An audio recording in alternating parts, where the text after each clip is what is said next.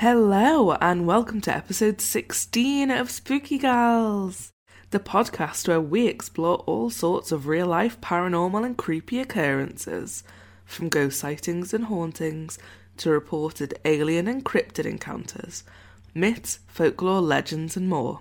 Every week we'll cover a different true spooky story. We're your hosts.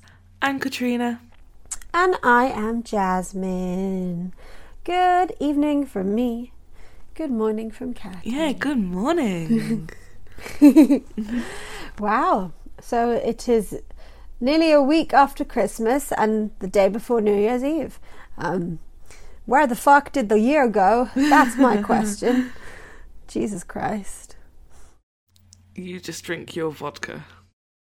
I'm not drinking vodka. I mean, but listen, I'm allowed to drink. I had the worst fucking day. I'm swearing a lot. I had the worst day at work today. Go on. So I was hungover to start off with, Yeah. naturally, which is not a good way to start off your Wednesday morning. Um, and then as the day went on, I got progressively more and more hungover because my liver sucks at being a liver. And then I got screamed at by one of our anchors, um, like proper screamed. He was in, he was in the Middle East show, and he just screamed at me for no real reason. And I cried. I cried at work Jasmine. openly. I was sobbing. It's fine. But you know something? Whoever says that crying never works is a fucking liar because I got I got an apology from the anchor in person. Um, I I had like every single person in that office like, oh Jasmine, oh Jasmine, you can go home early if you want, and I was like, really, okay. so I left early because everyone was everyone was scared that I would like take it further and like make a full on case, and I probably could, but that involves effort. And you know what? There's one thing I have none of. It's it's a fuck. I have no fucks left to give, um, and effort counts as one of those. So yeah, um, uh, if when in doubt, uh, cry. That's my advice. Merry Christmas. That's wonderful advice. Oh, I can't, how dare someone shout at you? So, before we get started, we'd just like to say a massive thank you to our newest patrons Lexi Russell, Stephanie Hunt, and Ashley Gustafson. We love you guys and we really appreciate your support. Thank you. Thank you very much. We also have a short promo for you today, which is very exciting because it's for one of my favourite podcasts ever. And if you love wine, true crime, and Minnesotan accents, then I really suggest you take a listen. Here's a promo for Wine and Crime. Hey, true crime fans, have you listened to Wine and Crime yet?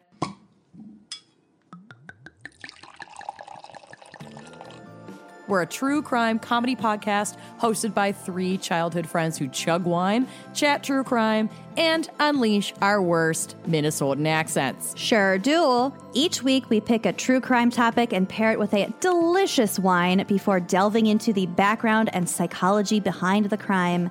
Then we share and speculate wildly about a couple of bonkers cases related to that topic. Oh, yeah, and past episodes include necrophilia, cults, crimes of passion, cruise ship disappearances, and exorcisms gone wrong, all over a bottle of wine. Or three, let's be honest. Yes, truth. Listen anywhere you get your podcasts. You can also follow us on Facebook, Twitter, and Instagram at Wine and Crime Pod, and check out our website and blog at wineandcrimepodcast.com. Cheers! Yay. Thank you very much. Wine and crime. Yes, two, two things I love doing. If you love to wine and you love to do crime, this is the perfect show for you. Okay, so today's episode is actually a late Christmas present for you, Jasmine, oh. because we are doing Speke Hall.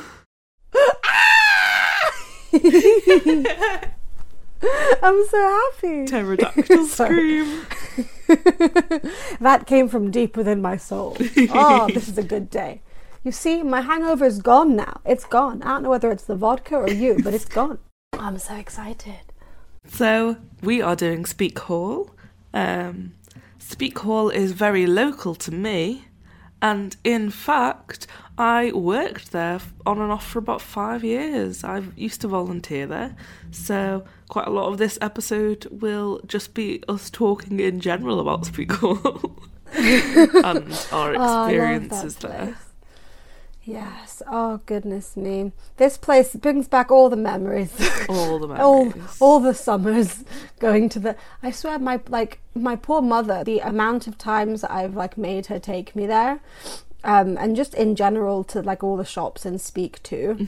Um, and I remember we used to always go to the McDonald's Ooh. in like in the shopping place and my mum would be like stop eating so many fucking McNuggets no. it's just like I can't stop like oh man I'm excited Speke Hall is a half timber framed Tudor manor house in Speke, Liverpool, England, on the bank of the River Mersey, which is now owned by the National Trust.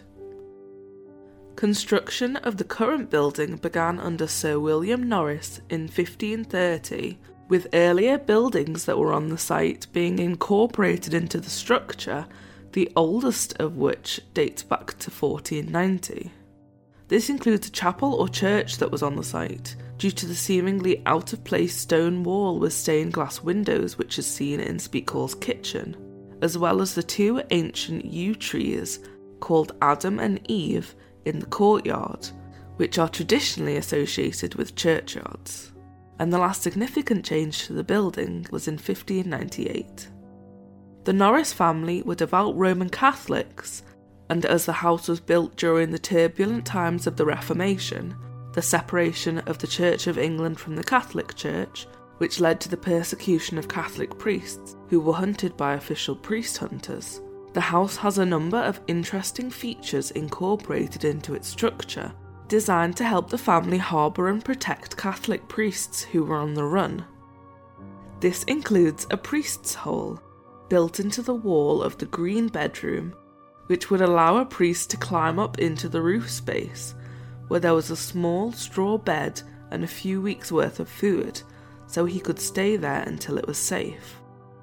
There is also an observation hole in another bedroom, where the occupant could see anyone approaching the house via the driveway, giving them time to warn the priest so that he could hide, as well as an eavesdrop, a small hole under the eaves of the house, which allowed a servant to listen to the conversations of the visitors waiting below at the original front door. There is also a rumoured tunnel underneath the house, which leads to the River Mersey. The house was owned by the Norris family for many generations until the final descendant, Mary Norris, inherited the property in 1730. And here's where we get the big ghost story for Speke Hall. I love this one I do love this one So, after inheriting Speke Hall, Mary Norris became an important and desirable heiress and was courted by Lord Sidney Beauclerk. Sidney became infamous for his excessive drinking, gambling, and womanizing ways, and earned the nickname Worthless Sidney. After returning from one of his regular trips to London, he was forced to confess to his wife that he had gambled away all of the family fortune, and they were in such debt that they would have to sell Speke Hall immediately. So overcome with grief and rage, and wanting to hurt her husband in the worst way possible, Mary picked up their sleeping infant son from his crib and threw him from the bedroom window into the moat below. Suddenly coming to her senses and devastated by what she had done, she then went down to the great hall and killed herself. Since then, it's said that the restless spirit of Mary has been seen wandering the house and gardens, searching for her baby, and people have also reported hearing the cries of a baby throughout the night. Although this legend is almost certainly made up, and there's evidence that Mary and Sidney's son lived into adulthood, she didn't kill herself, and Mary and Sidney probably didn't even live at Speke Hall themselves, but rather just rented it out. There are still plenty of people who have reported seeing a female spirit. this could possibly be Adelaide Watt, whose family purchased the estate from the Norris family in 1795 and was the last private owner of the hall. Adelaide died in 1921 in her bed in the tapestry bedroom, the same room where the first ghost legend was said to have taken place, and footsteps have been heard in the upper corridors outside the bedroom. With such a long history, there are said to be several ghosts that haunt the hall. It is claimed that both visitors and staff have felt an overwhelming sense of oppression, as well as a feeling of sudden nausea around the area of the Great Hall and Blue Drawing Room, which are next to each other. And there is also reportedly a shadowy figure seen around this area, with many people hearing the disembodied whispers of, Get out. That, I mean, like, yikes. Yeah. I mean, wait, did you ever, oh, yes, did you ever experience any of those things when you worked there? So, I will admit that if you're alone, it is like a bit creepy sometimes, especially in the winter when it would get dark at like 2 pm. Oh, God. Yeah. And then, depending on which room you were in, so we could be, we basically were, we were in two rooms a day, and I was a room guide, so I told you all about that room, everything in it. Like someone could point to a clock and be like, "Tell me about that clock," and I'd have to list off, yeah, facts it was. it. Oh, did you ever make stuff up? No, I didn't make anything up. I was, I was too good for that. Sorry. Damn. Um, Very, very good. I would have been like, that clock is, that clock is, I made it myself.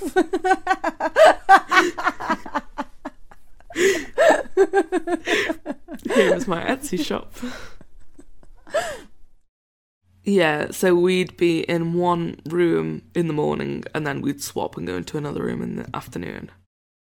And depending on which room you were in, like once the final visitors had gone past your room, you could then leave and go to the staff room. Hmm. But this meant that if you are either in the tapestry bedroom, which is the one where you say this ghost story, and also where Adelaide Watt died, or in the kitchen, then you were basically like the last person on your floor. Hmm. So with Speke Hall, it's like I'd say only only like a wing of the house is open to the public, and so people would go like along the bottom of, of the wing, and then upstairs, and then along the top, and then down the servants' stairway to the kitchen. So that means that the tapestry bedroom and the kitchen will be the last rooms.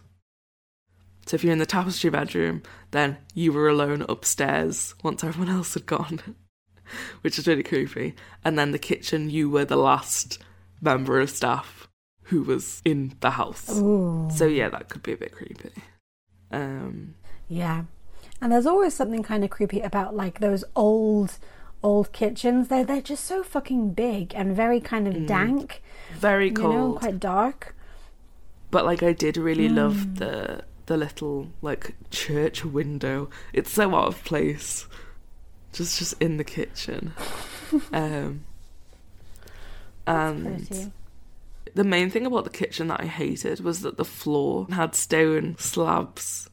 And they were all really uneven, so I was always waiting for like a visitor to Trip. smash their head open. and then I wouldn't have been equipped for it. Because all we had, we were like alone in each room, and the rooms were quite far away from each other. So all we had were these little, um, like buzzers, you know, like the life alerts. Oh god. So all we had was them, and so it, it took. If you needed any help, it did take ages for them to come to you. God. um, especially because I was the youngest person there. So I actually started volunteering when I was like 16, 17. And then the second youngest person was 36. And then Jesus Christ. everyone else was way retired.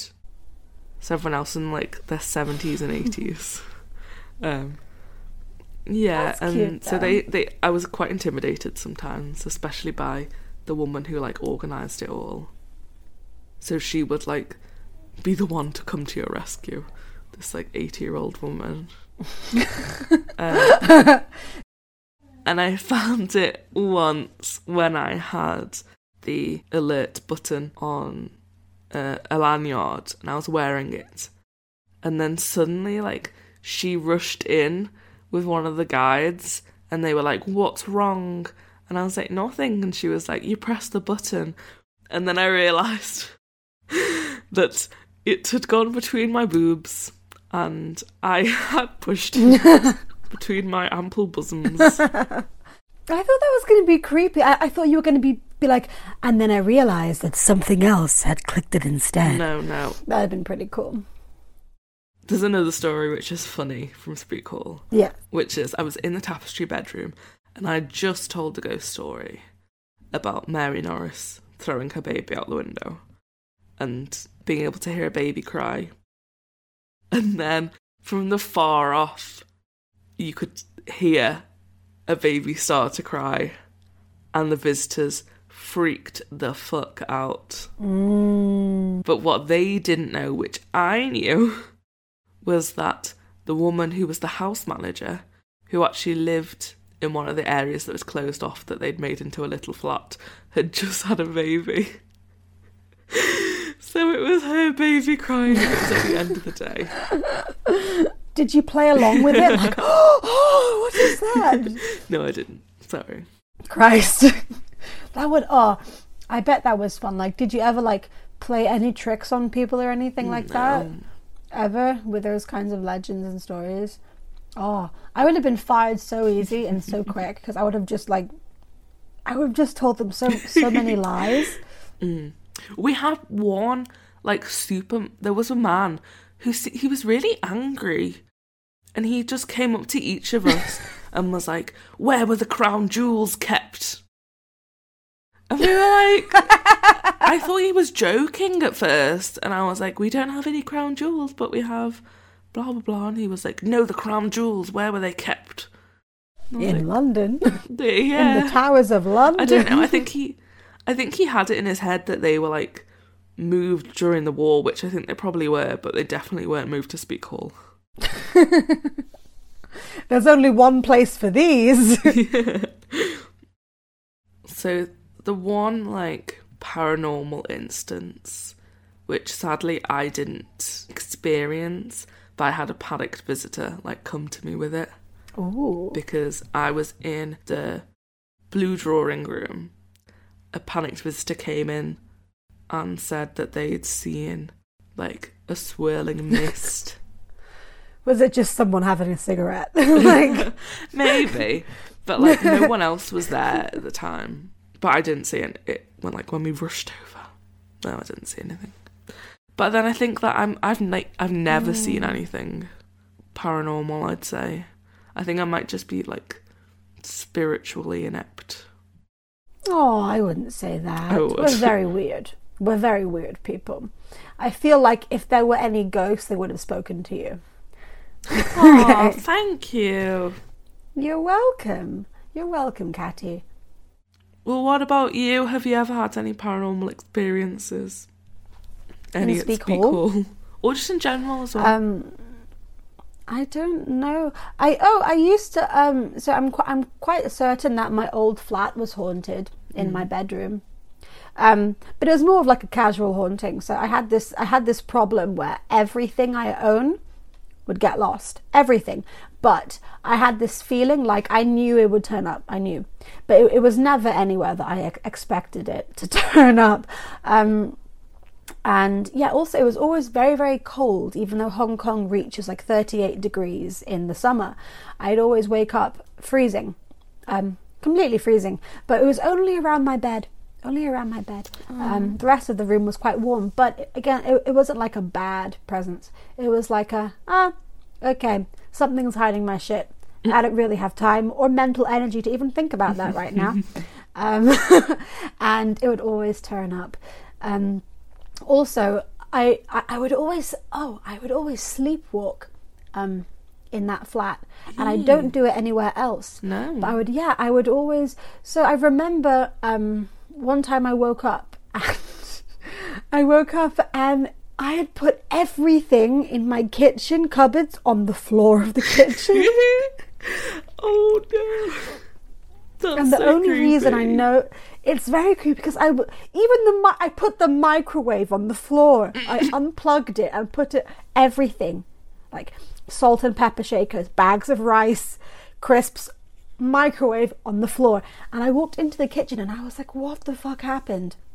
And I went back into my room, and my friend Naomi had stayed over, um, and she was like, "Yeah, like you got up at like six and then just came back quietly and slept again. And I was like, I don't remember doing do any of that. And one time, one time, um, when I was I was sleeping, um, again in my in my house, naturally, in my bed naturally, and um, I woke up in the shower. I woke up in the shower. I was fully clothed, and the water was boiling hot, boiling hot. Um, I wasn't standing in the water, but I'd turned on the hot tap in the sink, the hot tap in the shower, and I was just standing fully clothed in the shower without being in it. And then I just woke up. Um, That's horrifying. weird. Yeah. So ag- again, there was something in that house that was trying to I make me freak out. Demand an exorcism in that case. No, but this is what I'm saying. I was so like, Yeah, but you like, just you I was like, you literally just said like, oh, it was only a casual haunting. Like, I never really mm. felt much of a presence. And then Yes, you well, just go into all this fucked up. But the thing is, I was, I was, con- I was convinced that it was just because I was always very drunk. Um, but then the shower thing happened when I was sober, and that, that was weird. And then there was something else that happened one time. Oh, this was strange. Um, so uh, one time, one time, someone was sleeping over at my house, and um, and they told me that like when I woke up, they said that like they had um, what's it called? Sleep paralysis and they always have it. But they said that like in in this paralytic state they heard the demon's voice coming from behind them and i was lying behind them. And um and it was but it was my voice. The demon had my voice and it was like turn around. Turn around now. You should turn around. Turn around now. And i was just like that is horrifying. And she was she was just like yeah and I, I i still don't know if that was actually you or if it was just the demon but it had your voice. And i'm like you know what? It could have been me. Maybe i'm possessed. Maybe. Sue me. Okay. Right. Well, thank you for that, Jasmine. That was horrifying. you are welcome. A lot of creepy shit happens to me. Um but again i'm very much like eh that's cool but i'll just shit happens. It's fine. like you've, I've never because you know what? I've never seen a horror film where something weird happens, and then doing nothing doesn't solve it. I feel like things always happen when you try and fix the problem, mm. right? Because they they feed off your fear, and, and if you're They not do. scared, they ain't got nothing. Mm. That's my view. That's my view. Is there any anything else you'd like to sh- to, to share before we close up our final episode of the year? Oh Of the year. Wow. yes, I know. Well, that was that was the story of Speke Hall. That was Speke Hall. Um, you, it's Speak lovely. I rec- I do recommend you go, especially in the summer and the spring when they have the, the they have a big rose garden. You can have a walk around. Thank you so much for listening, and we hope to have you back for next week's episode. If you want to get in touch for any reason, just to say hello or to send us a story of your own true paranormal or spooky experience, please email us at spookygirlspodcast at gmail.com and also make sure to like and follow our Spooky Girls Facebook page as well as subscribe to our YouTube channel. You can also check us out on Twitter at SpookyGirlsPod and on Instagram at SpookyGirlsPodcast. If you want to support us further, then you can become a patron by going to patreon.com slash spookygals and from as little as $2 a month, you gain access to bonus episodes and other awesome content that we have planned for the future. Thank you all so much, and we'll see you all next time. Stay spooky. Bye bye. Bye bye.